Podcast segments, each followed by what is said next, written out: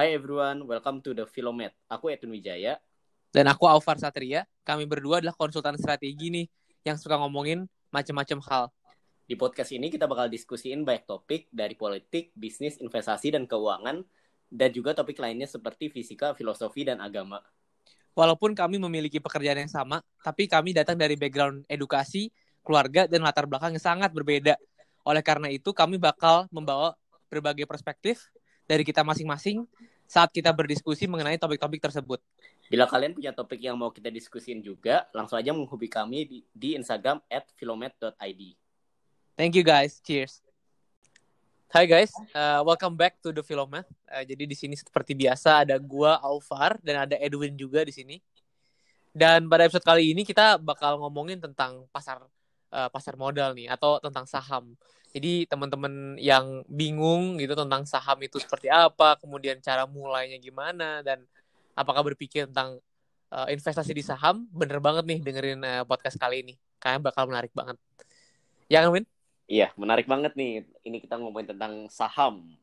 Tapi Waduh. di sini kita nggak, kita bukan uh, itu ya ngajarin tips-tips uh, cara kayak cepet. Kita cuma mau jelasin apa itu pasar saham, apa, uh, apa metode-metode evaluasi saham dan uh, kita punya insight mengenai kondisi pasar modal sekarang. Oke, kita mulai ya.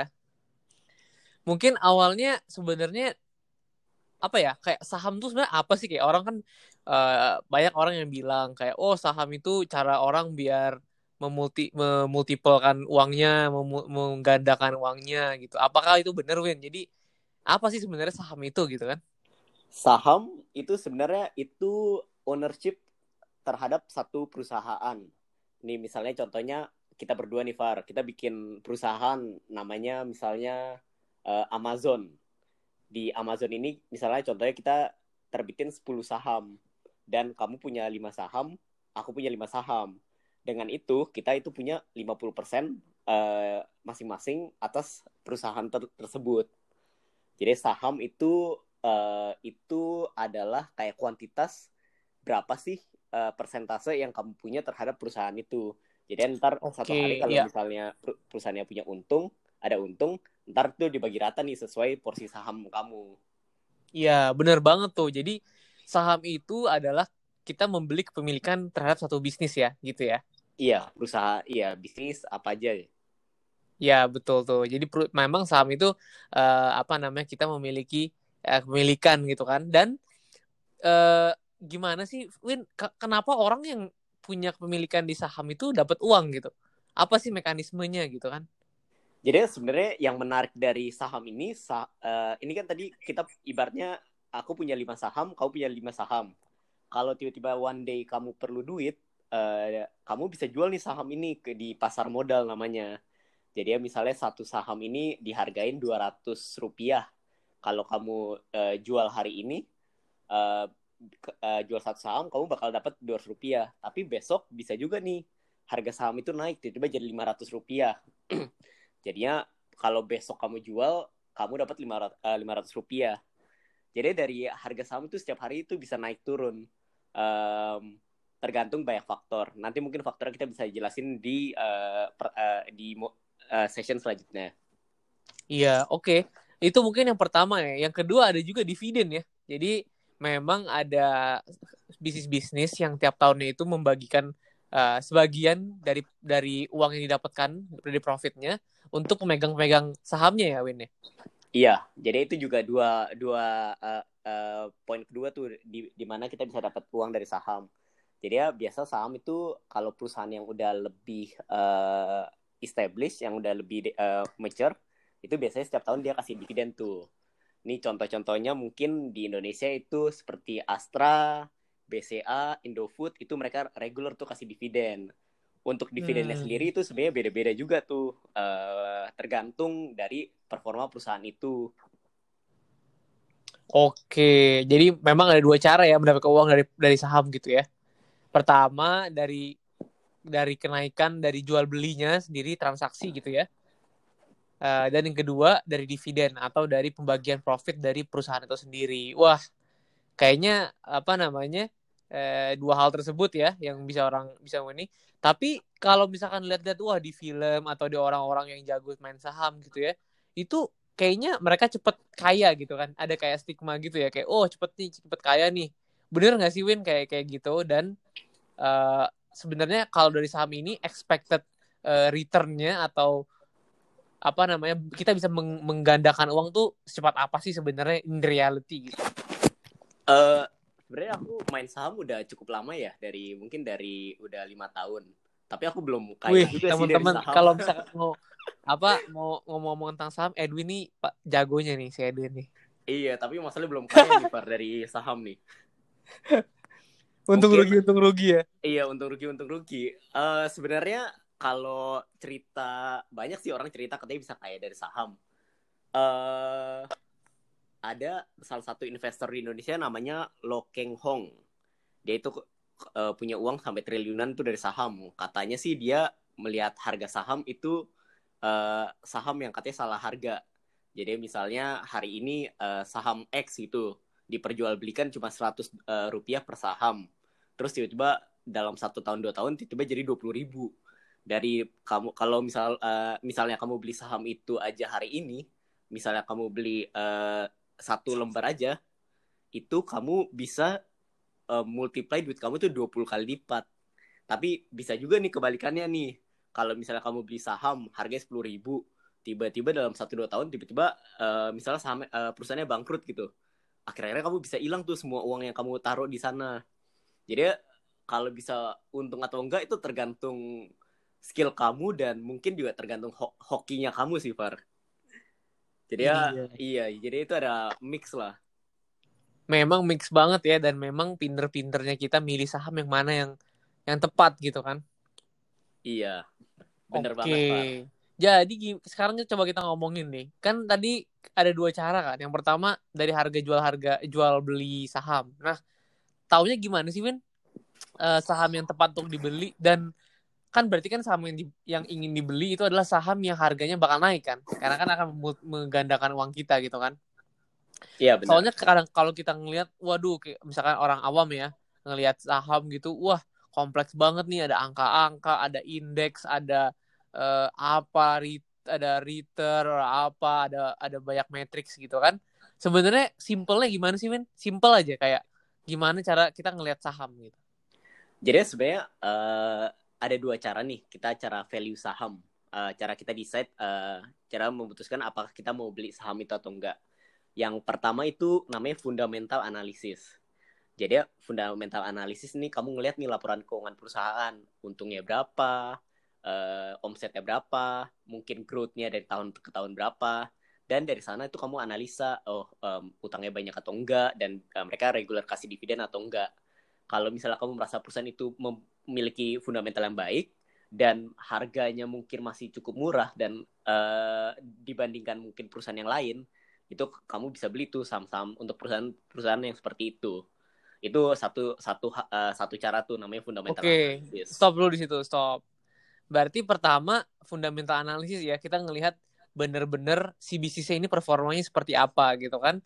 Terus kalau kita udah ngeliat performanya, kita kira-kira nih apakah harganya ini di bawah atau di atas uh, harga pasar, harga sebenarnya real value-nya gitu ya Win? Iya, real value-nya. Mungkin paling gampang tuh kalau misalnya kamu uh, compare-nya dengan perusahaan yang mirip kayak dia. Misalnya kalau misalnya Bank BCA, kamu compare dengan Bank Mandiri, Indofood, uh, Indofood misalnya kamu uh, compare dengan apalah perusahaan makanan yang lain gitu-gitu, Far. Hmm, jadi kita ngeliat financial statement-nya dan semacamnya ya. Mm -mm. Berarti orang yang melakukan fundamental ini adalah orang yang perlu harus mengerti ya tentang basic-basic finance gitu ya. Iya. Uh, kalau mungkin uh, kalau kamu nggak terlalu ngerti finance juga ada beberapa rasio tuh yang uh, bisa kamu cek di aplikasi saham atau di Google di Yahoo. Biasanya orang-orang itu ngeliat rasio seperti price to earning ratio. Hmm. Price to earning ratio itu uh, berapa sih uh, harga saham kamu per uh, pendapatan uh, keuntungan dia tahun lalu. Misalnya kalau harga sahamnya 100 uh, kemarin uh, tahun lalu per sahamnya dia untungnya 10, berarti price to earning ratio-nya itu 100 dibagi 10. Jadi 10. biasanya sih katanya kalau price to earning ratio-nya itu lebih rendah, berarti sahamnya itu lebih murah. Hmm. Jadi ketika rendah beli gitu ya. Tapi ini tetap harus di benchmark dengan industri sejenis gitu ya biasanya ya. Iya, iya, benar banget. Soalnya kadang kalau misalnya uh, perusahaan yang udah lebih uh, lebih besar atau lebih mature tuh, contohnya seperti mungkin Astra, Indofood, price to earning ratio mungkin lebih uh, lebih tinggi karena kita uh, orang-orang tuh percaya dengan perusahaan ini. Makanya mereka berani bayar premium untuk uh, memiliki saham di perusahaan tersebut. Tapi kalau misalnya perusahaan-perusahaan yang lebih uh, mungkin lebih startup gitu, mungkin price to earning ratio-nya bisa lebih rendah karena orang-orang takut untuk taruh duitnya di sana. Tapi ini rule of thumb aja, Far. Bisa aja uh, secara praktik uh, pra, uh, praktisnya itu kebalikan atau berbeda. Iya, betul. Dan ini ya, sebenarnya kalau untuk orang awam juga banyak analis report ya sebenarnya ya. Jadi iya, report-report yang kayak dari dikeluarkan oleh bank atau apa pun itu atau instansi-instansi lainnya itu biasanya dia melakukan analisis kayak ini patut dibeli atau patut dijual ya seperti itu biasanya ya. Iya, iya. Mungkin kalau kita uh, untuk perusahaan-perusahaan besar tuh banyak sih uh, analis reportnya dikeluarkan sama bank-bank gitu. Uh, dari sana mungkin tuh juga bisa jadi acuan tuh untuk kita nentuin uh, saham ini bagus, uh, fundamentalnya bagus atau enggak. Oke, jadi tinggal Google aja ya, analis report misalkan perusahaan apa gitu. Saya yeah. BCA, oh analis report BCA, terus biasanya banyak kan ya. Oh, yeah. ada yang ngeluarin, ada yang ngeluarin. Terus kita bisa baca-baca tuh, oh bisnisnya gini, ininya gini dan bahkan mereka ada kesimpulannya juga tapi kita bisa nyimpulin sendiri juga kan biasanya ya iya tapi yang paling penting tuh kamu juga mesti memilih analis report yang diterbitkan oleh bank-bank terpercaya oh. jadi kalau misalnya orang XX dari perusahaan Y itu kamu nggak pernah dengar dia bilang suruh beli saham misalnya bank apa tapi ternyata banknya jelek bisa aja dia oh. dia salah gitu uh, isu reportnya Oke, iya iya iya iya. Oke, berarti itu fundamental yang pertama ya. Apalagi nih Win cara-caranya? Ya, yang cara kedua ini namanya technical, technical analysis. Kalau ini itu kamu anggap uh, uh, saham itu ada kan saham itu sebenarnya uh, ada supply ada demand kan. Jadi di satu waktu itu pasti ada orang yang mau jual, ada orang yang mau beli. Jadi ya uh, harga saham yang real itu adalah harga di mana su, uh, su, orang yang mau beli dan or orang yang mau jual itu harganya ketemu. Iya. Yeah. Ya, jadinya da tapi untuk harga ini, harga mereka ketemu itu bakal naik turun terus tuh setiap waktu, tergantung supply dan demand mana yang lebih besar. Jadi biasanya untuk orang yang melakukan technical analysis ini, mereka tuh ngelihat chart tuh, Nge mereka ngelihat chart uh, harga saham. Jadi kan chartnya itu pasti naik turun, naik turun, naik turun terus. Mereka ngelihat tuh di mana uh, la, uh, ada mereka bikin semacam garis di mana kayaknya sahamnya kok nggak pernah lewatin garis itu itu namanya resistance line hmm. tapi ada juga yang di bawah jadinya sahamnya kok nggak uh, pernah turun di bawah harga itu itu namanya support line hmm. jadinya mereka memutuskan untuk membeli saham berdasarkan resistance sama support line aja jadi purely looking at the graph Oke, oke, oke. Jadi mereka memakai inilah ya graf untuk menentukan kira-kira dia mau beli atau jual, tapi tanpa melihat si uh, fundamentalnya gitu. Iya, jadi bisa aja nih perusahaan uh, jelek banget, tapi kelihatannya trennya bagus nih dan mereka bisa untuk beli. Oke, oke, oke. Kayak gitu ya. Nah itu kalau kayak gini berarti ilmu statistika aja yang diperlukan kalau si technical ini. Iya, bener bener banget Far. Jadinya uh, kalau aku mau sharing dikit nih, untuk hedge fund paling untung di dunia itu namanya Renaissance Teknologi. Oke. Okay. Perusahaan investasi, tapi mereka menggunakan statistik. Jadi mereka purely technical. Quant ya. Quant ya. Iya, like, iya. Mereka uh, ngitung semacam kayak probability, uh, mereka lihat kayak alpha, uh, beta, apalah, uh, mungkin kayak Greek Greek uh, alfabet dan mereka untuk menentukan saham apa sih yang kira-kira menarik. Tapi kalau quant itu dia nggak fundamental juga ya Win, bukannya mix ya? Setahu aku sih kalau quant tuh benar-benar mereka ngelihat uh, tren aja sih. Mereka nggak ngelihat kayak perusahaan itu kayak untungnya berapa, tapi lebih ngelihat kayak trading patternnya aja. Oke, oke, oke. Iya, iya, iya, iya. Oke. Dan Jadi- surprisingly uh, Hmm. perusahaan yang uh, bergerak di kuan ini ini adalah salah satu hedge fund yang paling untung sedunia nih. Hmm. Dia mengalahkan uh, mungkin kayak hedge fund hedge fund yang lain yang uh, fokusnya benar-benar ke perusahaan yang bagus dengan trade uh, saham berdasarkan uh, trading pattern-nya aja. Hmm. Oke. Jadi memang ada dua hal tersebut ya. Mm-mm. Itu doang Win caranya. Ada lagi atau ada lagi atau apa gitu?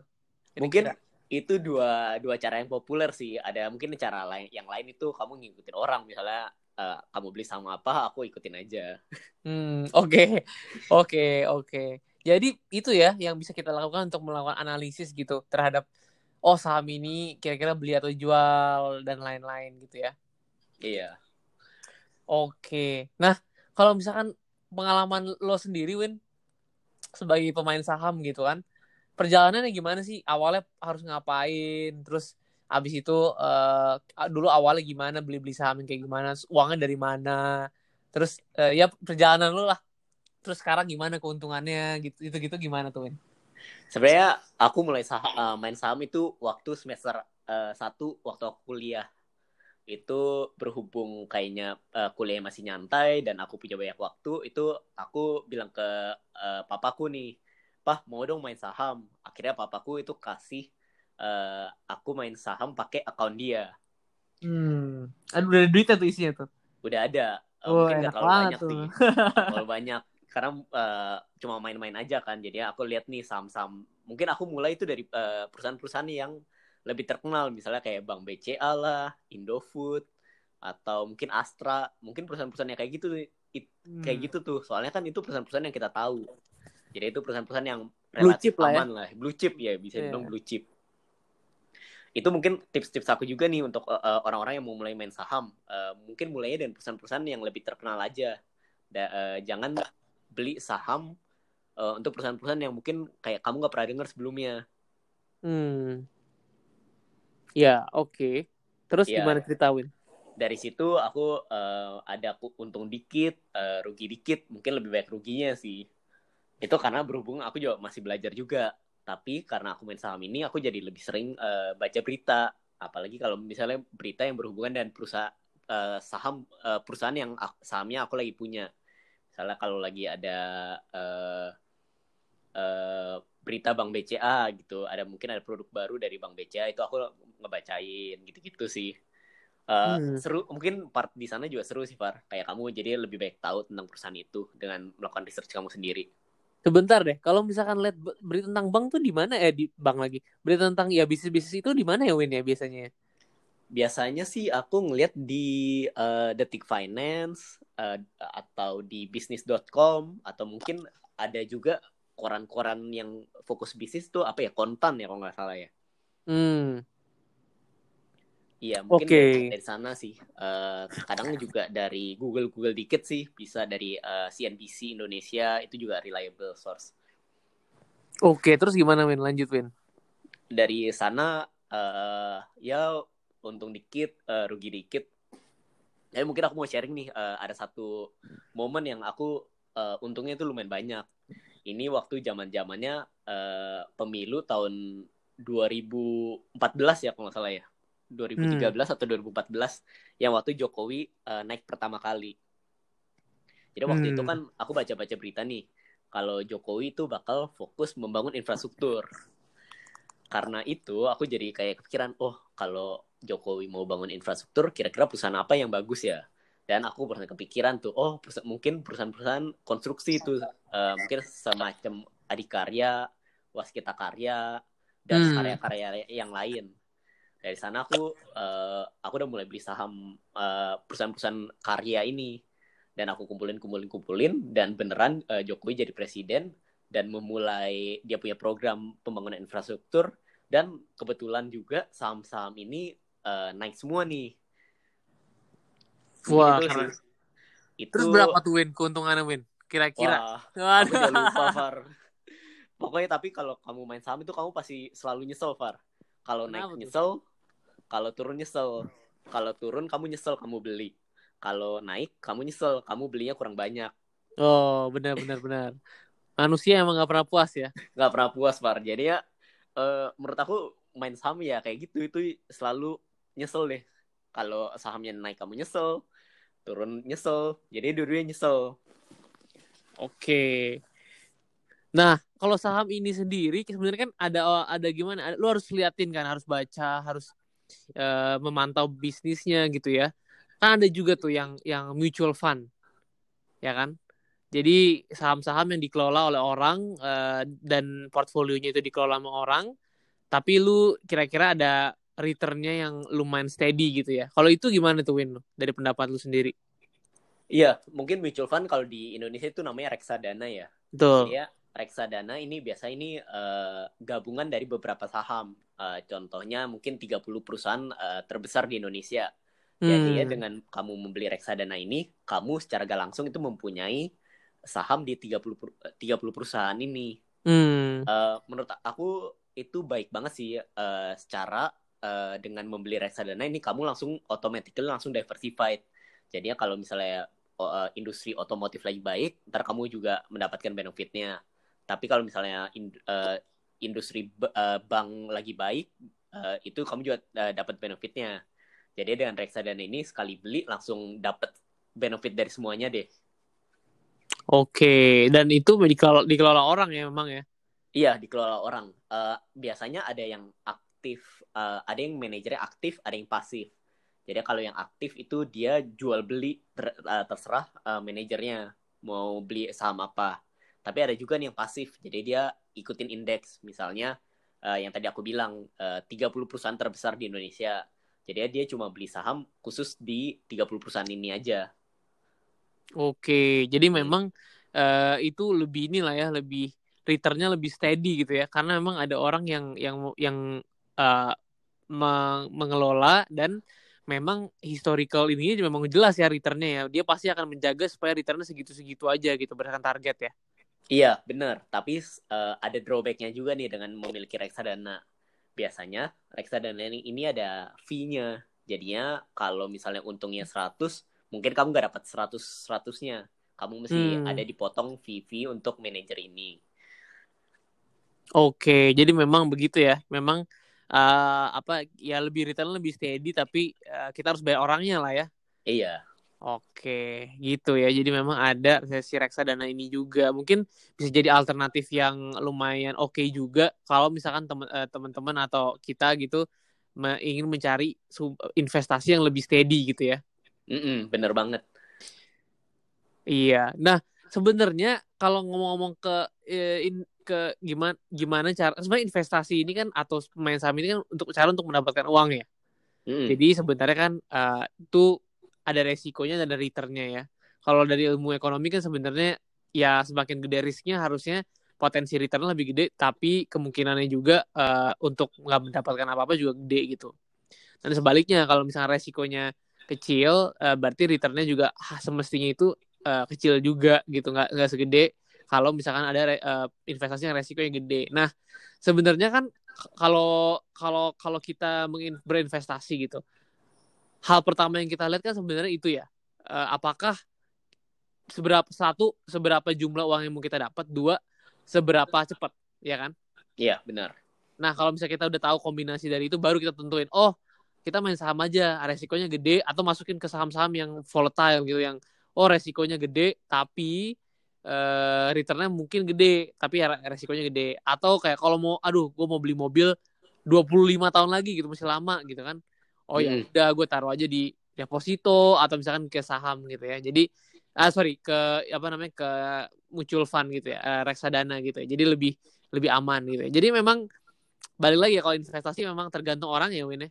Iya, tergantung uh, tergantung orang dan tergantung kamu punya risk appetite juga yang tadi kamu bilang. Iya, jadi identifikasi itu dulu yang penting ya sebenarnya. Mm -mm. Dan yang uh, yang paling penting juga itu kan uh, saham itu bisa naik turun tuh. Kadang mungkin uh, saham itu bisa turun di saat kamu lagi perlu uang. Wah, uh, iya benar. Mau, mau gak mau jadi kamu jual saham kamu uh, dengan harga yang murah dong. Jadi kamu yeah. rugi tuh.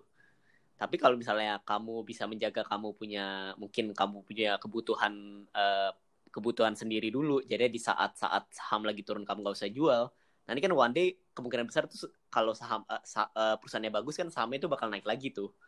Jadi ya kamu nggak terpaksa menjual dan harga yang uh, harga yang rendah karena kamu lagi Hmm. ada kebutuhan. Itu sih mungkin yang kamu mesti jaga sebelum kamu decide untuk uh, uh, main saham. Apa sih berapa sih sebenarnya kebutuhan kamu dan uh, uang ini uh, benar gak sih kamu bisa tahan untuk disa uh, untuk taruh di saham itu. Jadi ya nggak nggak ada momen-momen uh, terpaksa kamu mesti menjual saham kamu karena ada kebutuhan khusus gitu. Betul, itu penting banget tuh ya. Oke, jadi buat teman-teman kita yang dengerin atau buat teman-teman kalau mau invest saham mungkin eh sekedar apa namanya eh, apa namanya informasi gitu kan. Pertama, biasanya kita bisa eh, download aplikasi ya Win ya. Hmm. Kayak aplikasi terus daftar itu misalkan paling terkenal mungkin ada Indo Premier atau misalkan ada ya eh, at- ini sama lah ya. Ini ini bukan apa advertisement tapi ya gue cuma taunya Indo Indo Premier apalagi sih? Eh, eh, aku sih pakai namanya Neo Hots. Tapi Oh, ada ada nih yang bagus menurut aku Stockbit. Stockbit itu bagus soalnya dia ada kayak forumnya juga. Oke, jadi banyak tuh ya macam-macam kan. Pertama download daftar biasanya tuh daftarnya juga harus eh, identifikasinya harus lumayan lumayan ketat ya. Karena Iya. kita bawa buka account kan sebenarnya. Mm. Yaitu daftar segala macem. Oke, kalian punya account, kalian masukin uang di situ ya kan Win ya? Iya. Masukin uang, kalian pilih pasar sa- terus kalian beli saham dan kalian ketika kalian beli, kalian maintain, terus kalian, jual. Udah sesimpel itu aja kan sebenarnya kan. Iya, sesimpel itu. Dan uang eh, uang inisial yang kamu masukin itu bisa bisa berapa ratus ribu sampai berapa ratus juta tergantung eh, tergantung berapa banyak aja yang kamu mau mainin di saham itu. Iya. Kayak gitu guys, kalau mau misalkan eh, ini coba-coba aja iseng-iseng kan langsung aja daftar eh, Indo Premier walaupun ya dipungut biaya kecil tapi kan pengalaman juga kan eh, bisa ini Em, dan juga eh, ya research-research dulu gitu kan. Nah, kalau ngomongin teman-teman misalkan Winnie, kalau sekarang nih ya praktikalnya, oh oke, misalnya ada orang yang baru baru daftar terus baru mau menginvest saham, kira-kira di zaman sekarang nih, jam Covid ini dan di situasi seperti ini, kira-kira nih eh, kalau kamu jadi investor, mindset kamu, kamu akan beli saham seperti apa? Dan kira-kira eh, gimana tipsnya untuk untuk orang-orang yang baru masuk gitu? Hmm, menarik nih zamannya Covid ya. Menurut aku ini zamannya Covid ini kebetulan banget nih Far, karena banyak orang yang work from home, banyak waktu, jadi ya banyak main saham. Eh, tapi itu menurut aku itu juga bahaya tuh, karena banyak banget orang yang main saham tanpa mereka banyak mengerti mengenai pasar saham itu sendiri. Jadi mereka cuma ikut-ikutan lah, mereka beli saham yang mungkin perusahaan yang nggak jelas, malah eh, menaik, eh, malah mereka eh, ibaratnya jadi gambling tuh. Mereka membeli eh, perusahaan yang mereka nggak tahu. Apalagi di zaman COVID ini. Terus aku juga ngeliatnya di zaman COVID ini itu eh, banyak uncertainty gitu. Kayak ekonominya Indonesia Indonesia itu bakal gimana, ekonomi global itu bakal gimana. Dan eh, uncertainty ini bakal affect eh, kinerja perusahaan ini ke depannya. Jadi ya kalau misalnya eh, misalnya contohnya kita pakai lagi mungkin In- Indofood gitu karena ekonomi yang gak, ba- gak bagus eh, mungkin orang jadi gak makan Indomie atau mungkin orang jadi lebih banyak makan Indomie itu kan Hmm. uncertainty kan ya Hmm. Eh, mungkin hal-hal seperti itu sih yang eh, kamu sebagai investor tuh kamu mesti benar-benar kamu eh, ngertiin tuh apa sih dampaknya COVID ini terhadap perusahaan itu dan apakah perusahaan ini bakal bisa survive nih eh, mungkin lima tahun ke depan, 10 tahun ke depan, 20 tahun ke depan tergantung kamu mau taruh uangnya itu berapa lama itu Fundamental nih berarti ya. Iya, mungkin eh, aku sih di zaman sekarang sih aku lebih eh, prefer ke fundamental perusahaan sih. Karena kan Hmm. ini zamannya uncertainty banget tuh. Bisa tiba-tiba nanti saham naik banget, tiba-tiba saham turun banget. Tapi eh, personally ya, kalau misalnya perusahaan itu bagus, eh, one day itu walaupun saham itu turun itu pasti bakal naik lagi.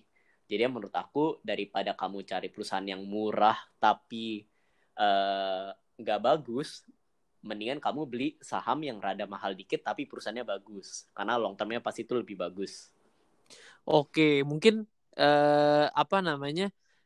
Ini quick answer ya, Win. Quick quick question, quick answer gitu ya. Menurut kalau misalkan lo mau beli saham fundamental ya, lu ngeliat apa dulu pertama di financial statement-nya? Apakah hutang, apakah cash flow, Atau ataukah apa? Lah satu satu aspek jawaban aja coba. Kalau aku sih sekarang lagi lihat dividen yield-nya, dividen yang tadi kamu bilang, Far. Jadi berapa sih yang perusahaan ini bakal bayar ke investornya setiap tahun gitu. Oke, jadi itu yang lu lihat ya. Iya. Kalau kalau selain itu Win, yang kedua apa yang kedua? Yang kedua mungkin uh, price to earning price to earning ratio kali ya. Oke, uh, berapa mahal sih dibandingin iya ke keuntungannya. Oke, yang ketiga Win, terakhir. Yang terakhir mungkin price to book value. Uh, book okay. value tadi aku belum sempat jelasin. Mungkin book value itu berapa sih harga buku dari aset uh, aset-aset perusahaan kalau dia sudah membayar semua utangnya. Jadinya Ini aset uh, aset book value atau equity book value nih? Equity book value. Jadi oh, okay, okay. Uh, aset total aset dikurang total liability, total ya? liability. Itu book value jadinya. Oke, jadi kalau misalkan uh, price to book value apa rasionya uh, semakin rendah harusnya semakin bagus. Semakin bagus ya. Mm -hmm. Oke. Okay. Oke, berarti tiga itu untuk teman-teman yang fundamental nih yang mau belajar tentang finance, coba bisa lihat tiga itu gitu kan. Sambil belajar-belajar lagi nih, kita juga masih belajar uh, dan apa namanya, moga-moga teman-teman juga bisa ikutan bareng kita lah belajar tentang saham karena menarik banget. Bisa cacat kita juga kalau misalkan ada topik yang mau dibahas lagi tentang saham dan ya seperti itu. Mungkin ada ada ada closing statement Win untuk saham nih. Karena kan menarik banget nih. Iya, menarik banget sih apalagi untuk kalian yang barusan mau mulai saham. Uh, tips dari aku sih uh, benar-benar do your homework. Uh, kalian belajar dulu uh, perusahaan uh, perusahaan-perusahaan yang kamu mau mau beli sahamnya dan kalau mungkin uh, kalian menemukan perusahaan-perusahaan yang bagus nih dan sahamnya lagi murah banget uh, mohon lang langsung untuk menghubungi menghubungi kami biar uh, kami juga bisa ikutan mantap uh, lucu lucu. Uh, mungkin kalau dari dari gue sendiri sebenarnya belajar saham itu kan uh, proses ya. Jadi kalian dengan dengan berinvestasi ke saham dengan belajar fundamental ya kalau fundamental ya. Kalian akan belajar tentang uh, finance gitu kan. Corporate finance tentang finance in general gitu. Dan menurut gue itu sangat-sangat berguna dalam hidup lu gitu kan. Karena pada akhir pada pada akhirnya kita akan kita akan antara kita bekerja atau kita mempunyai bisnis uh, which is apa finance itu adalah satu hal yang benar-benar core dari sebuah bisnis. Jadi dengan kalian belajar mungkin kalau kayak kayak kita engineer gitu kan dengan kita belajar tentang finance kita jadi benar-benar tahu tentang how business works gitu kan. Dan kita benar-benar tahu how to how the ya inilah the the apa namanya the finance machine works. Sehingga nanti kalau kita di perusahaan atau kita buat perusahaan sendiri kita benar-benar paham. Dan itu adalah uh, invaluable itu valuable banget. Uh, nggak cuma buat saham tapi buat kehidupan kita juga. Gitu kalau dari gue sih. Iya bener banget tuh Far. Itu plus point sih nggak ada ruginya sih main saham. Mungkin ya ruginya uang doang. Tapi waktu yang kamu masukin untuk belajar main saham itulah mungkin dividen yang kamu bisa terima. Waduh mantap. Jadi itu adalah salah satu investasi juga ya investasi ilmu. Iya benar. Dan mungkin terakhir pesannya uh, ini apa namanya beresiko juga jadi apa namanya ya ya itu tadi si Edwin bilang aja apa namanya ya pelajari dulu segala macem dan jangan jangan terlalu terlalu gegabah ya. Mm -mm.